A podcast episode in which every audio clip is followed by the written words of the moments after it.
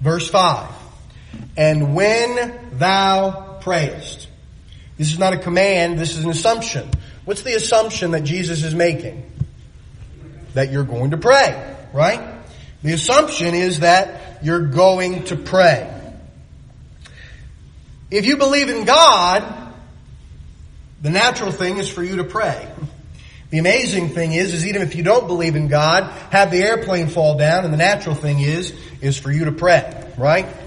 Get the cancer diagnosis, and the natural thing is for you to pray. Even atheists pray when they find themselves at death's door.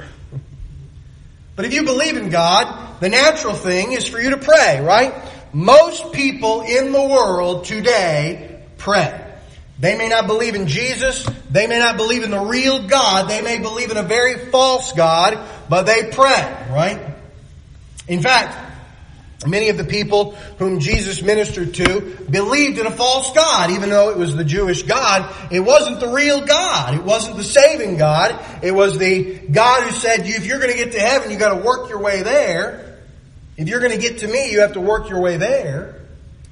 But the real God from all eternity said, that if you're going to get to me, it's going to be because of me, not because of you. But the Pharisees prayed, and they weren't praying to the real God. They were praying, they'd say God, but they, even, even Jesus said it wasn't to God, it was of themselves. And so, the assumption is, is that you're going to pray. Thou shalt not be as the hypocrites are, for they love to pray, standing in the synagogues and in the corners and in the streets, that they may be seen of men. And so, what, what does a hypocrite do with prayer? They want everybody to see that they pray well. Right? They want to see that everybody, that they pray well.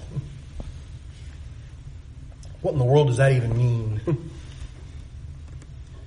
when a person gets saved and, and you say, we'd like to pray, why don't you come to prayer meeting? No, I can't go to prayer meeting. I don't pray well. What does that mean? Prayer ultimately means to beseech God. And sometimes when a new Christian begins to pray, I'm so ashamed. I'm so ashamed. Because as I hear them prayer in the sincerity of their heart, that they are going before God and asking Him to do some things that only God can do.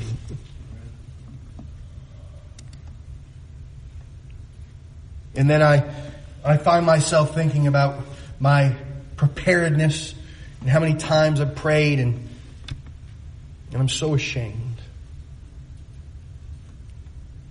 And I ask God to help me to pray like the new Christian. I've been saved since 1999. I want to pray like them. The idea that a, a, if you're just saved or if you've never opened your mouth to pray, that you can't pray is ridiculous. Just don't pray like the Pharisees do to be seen, to be lifted up, to be thought, boy, Pastor John, he really knows how to pray. How about this? You know what would be better than knowing how to pray? Seeing the answer to prayer. Amen? Boy, I could use every theological vocabulary that I've ever learned in the history of my life in my praying, but if it's not answered, what good is it? Except to be seen of men. And you know what? That's all the reward I get. What's the reward to praying? The answer to it, right? That's the reward. If I'm going to ask God to do something, the reward would be that He answers it. but notice what He says. Um, but thou, when thou prayest, enter into thy closet, and when thou hast shut the door, pray to the Father which is in secret, and thy Father which seeth in secret shall reward thee openly. But when you pray, use not vain repetitions the heathen do, for they think that they shall be heard of their much speaking. Be therefore like, uh, be therefore like unto them, for your Father knoweth what things you have need of before you ask. And so, what's the reward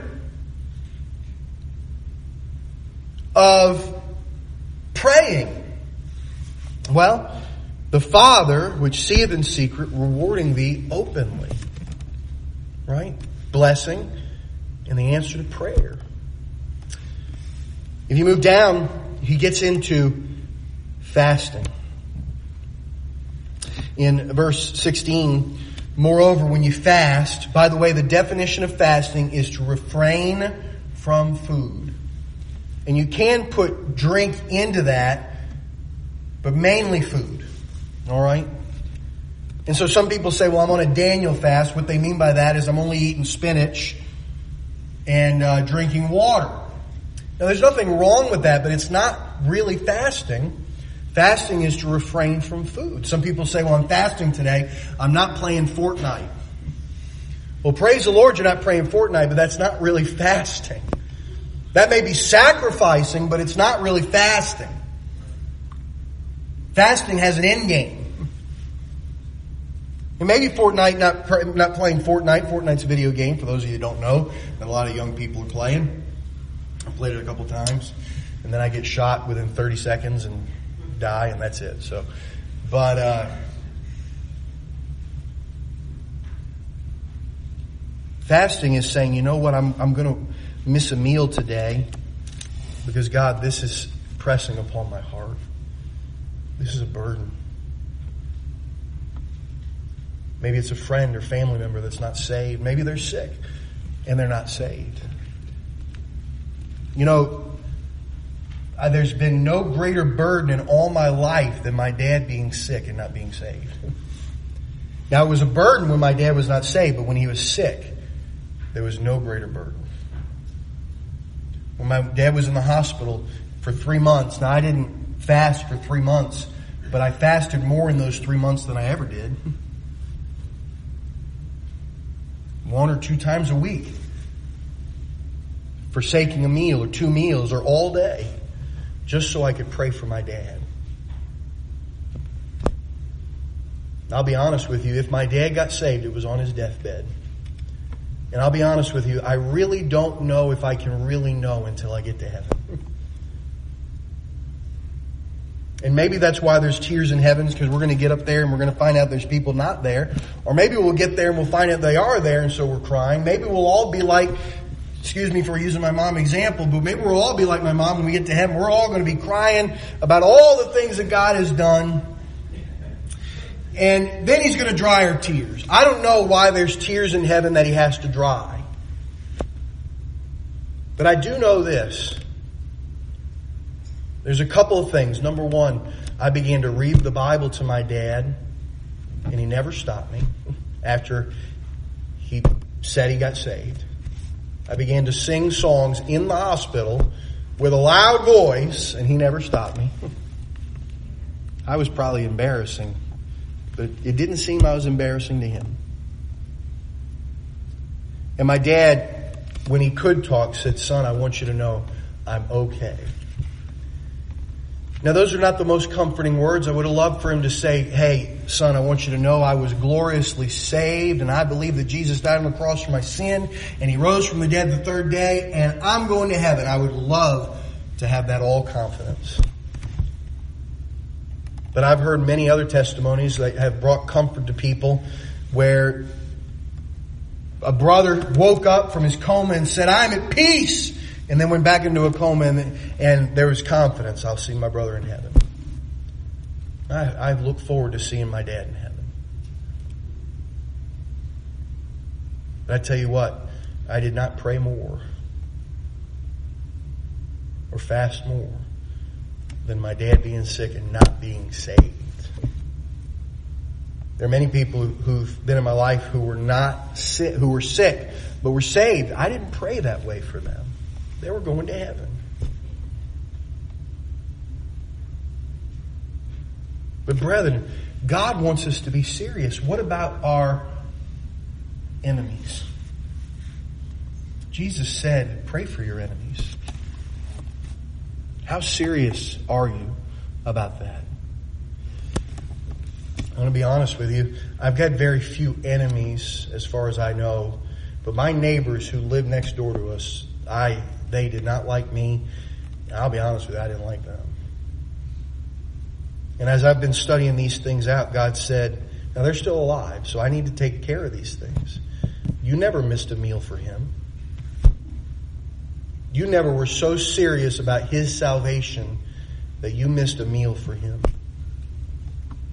It's one thing to miss a meal for your dad. What about your enemy? Are you serious about his salvation? Or do you want him to burn in the lake of fire forever? I'll be honest with you, I don't want anybody to go to hell. What a terrible phrase, go to hell. If only we understood what it was all about. Let's go through these scriptures quickly. May God help us. I want you to notice there in Matthew 17. Notice what the scripture says here in verse 14. And when they were come, you have to write these down if you don't get there in time. Just write them down because we're going to have to go quickly. And when they were come to the multitude, there came to him a certain man kneeling down to him and saying, Lord, have mercy on my son, for he is a lunatic and sore vexed, for oft times he falleth into the fire and oft into the water, and I brought him unto thy disciples, and they cannot cure him. So here's this guy, this boy, he's out of his mind, throwing himself into fires and into water to drown. My goodness, how many people today are on the verge of doing some drastic thing to die. This boy was drastic in his desire to die. I'd rather be burned to death than to live. I'd rather drown in the ocean than to live. He was a lunatic. He was sore vexed. Sore vexed. There's a lot of folks today who are so sore vexed, they're lunatics, right? We've got different words and I, I don't, I would not encourage you to someone who's in the throes of depression and wants to kill themselves to say you're a lunatic, but they sure are sore vexed, aren't they? And there's all kinds of ways that they think in their mind of how they might kill themselves. How often we hear about people who throw themselves in front of trains. I remember when I was in college, I lived right next to a railroad track. And on several instances, waking up the next day and hearing that some guy put his head on the railroad track. How sore vexed must you be? There's a lot of folks like that today, brethren. What if they had someone to pray for? What if they had someone who said, I'm going to skip a meal for that person I heard wanted to kill themselves? This is what we're talking about here. Now, notice the disciples couldn't do it, right? They couldn't do it. And when they were come, uh, verse 17, and Jesus answered and said, O faithless and perverse generation, how long shall I be with you? How long shall I suffer you? Bring him hither to me. Here's the thing. How much longer was Jesus going to be there? This is chapter 17. It wasn't much longer. And so if these things were going to be done to where a person got to their right mind and they said, I'm not going to kill them myself, it was going to have to be because of the people that were left here on earth. This is what Jesus is saying. How long shall I be with you? It was a rhetorical question. The answer was, not much longer. Right? What does Jesus do? Well, Jesus rebukes the devil, and he departed out of him, and the child was cured from that very hour. What an amazing thing. Did you know that God is an amazing God who can take someone who on one day wants to kill themselves and the next day is skipping through the woods? God can do that.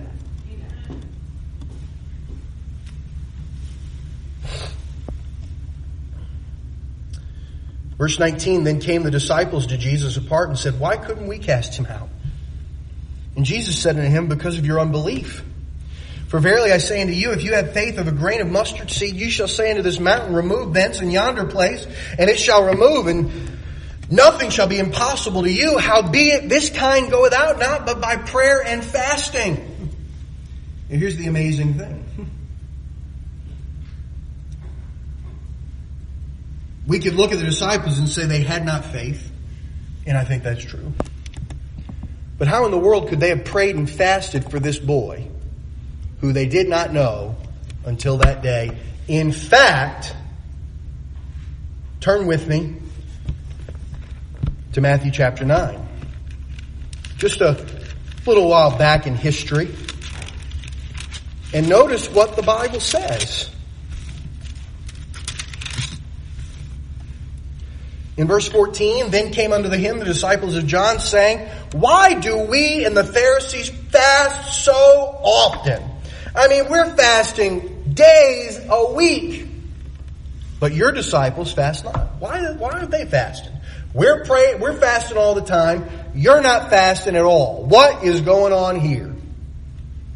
And Jesus said unto them, Can the children of the bride chamber mourn as long as the bridegroom is with them? But the days will come when the bridegroom shall be taken from them, and then they shall fast. No man putteth a piece of new cloth unto an old garment.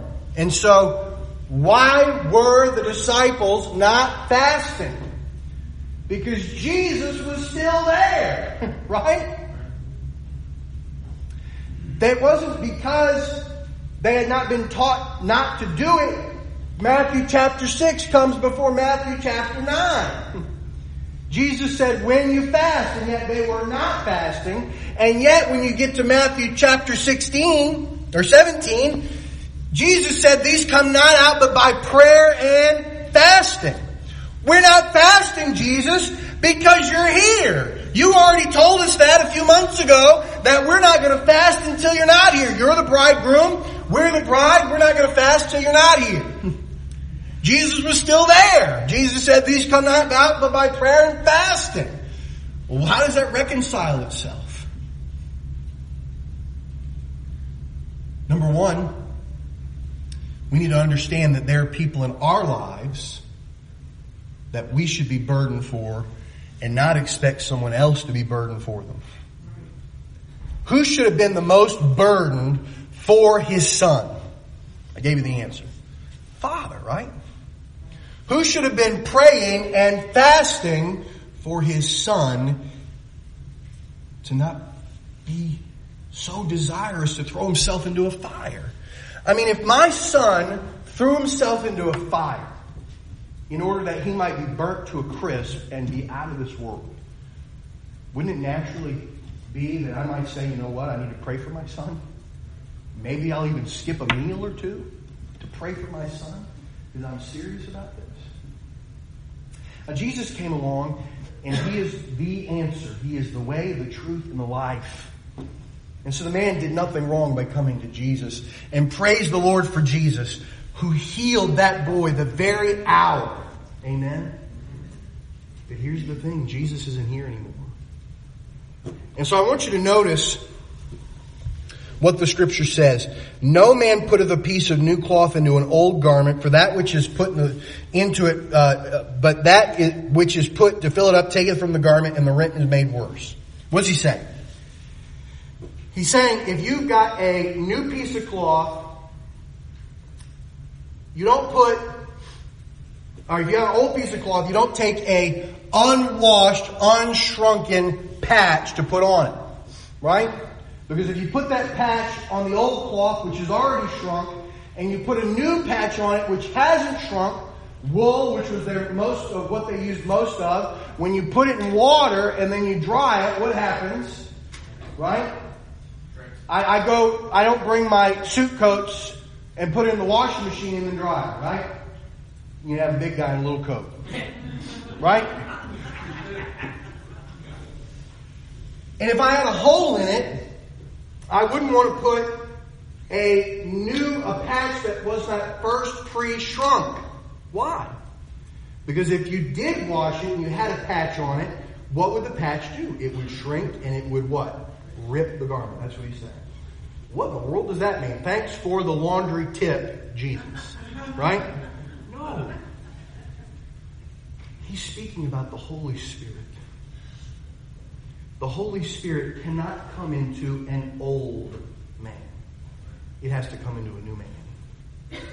In order for the Holy Spirit to enter into you, you have to be saved and be made new. When you called upon the Lord Jesus Christ as your Savior, the Holy Spirit came to dwell within you. The next part's about wine and new bottles. The wine is the Holy Spirit. Here's the point. The Holy Spirit after Jesus died and ascended into heaven, came to indwell every believer. And there's a plethora of reasons why. But one of them is so that we might be burdened the way God is. and so that we might pray the way God does. Did you know that God prays for the unsaved more than you ever do? But here's the amazing thing. We can pray for the unredeemed and the unhealthy, and we can pray as God does because the Holy Spirit lives within us. But do you know what gets in the way? Our flesh.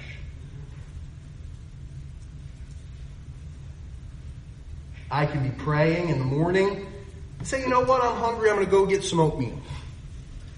You might say, well, there's nothing wrong with eating oatmeal unless the Holy Spirit says, don't eat oatmeal this morning, keep praying. Right? Then it's wrong. Nothing wrong with oatmeal. Nothing wrong with bacon and eggs. But the Holy Spirit who indwells you says, not this morning, this is too important, continue to pray. Would you be willing to skip a meal to continue in prayer as the Holy Spirit prompts you? That's what fasting is. And brethren, there's going to come times where the whole day is given to prayer with no time to stop to eat. There's going to come times in your life when you're going to say, there's no time to eat. There's only time to pray. And then you might fast for a whole day. And there might be some here that are burdened for a particular thing, and it leads you to fast for more than one. Maybe three days or four. There's a big movement today in fasting. There's great health benefits in fasting. That's what they say. Eat, you have an eight hour period to eat and a 16 hour period not to eat, or fast two days out of the week. So they have the, they call it the 5-2 plan or the 16-8 plan. You can look it up.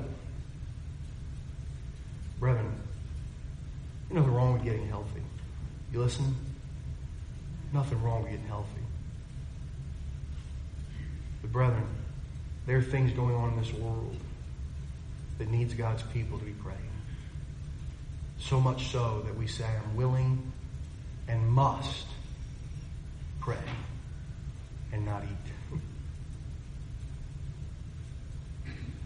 Now, if you're not healthy, don't skip a meal and then die and then say the pastor told me to. Talk to your doctor if you're not healthy. But folks, most people in here could skip breakfast tomorrow if, if they really thought it was important. Or maybe eat breakfast at 10.30 instead of 6.30. You could. Most people in here. And I'm not saying that I'm commanding you to do so, although throughout history there have been those that have said, let's fast together for this. Because the enemy is at the gates. and if God doesn't do something, we'll all be Nazis. Let's stop and pray.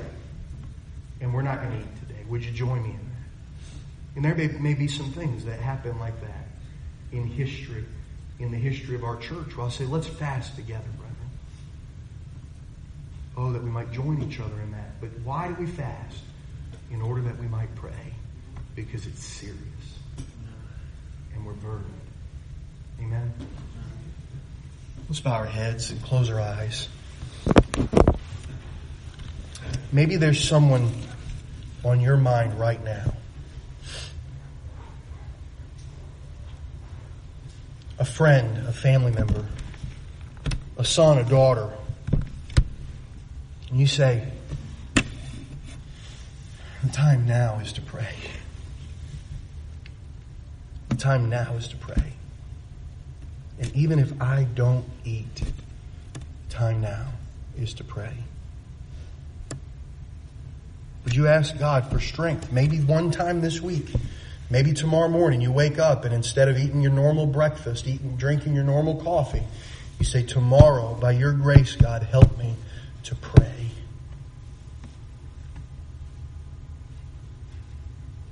Go to God and ask Him. You're not committing these things to me. These things are your, is your commitment to God. But make it serious. Excuse me.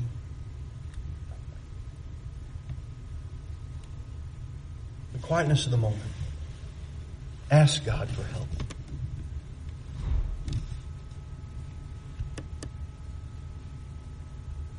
Lord, I thank you for this day.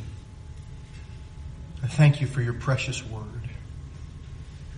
I thank you that you are a good God.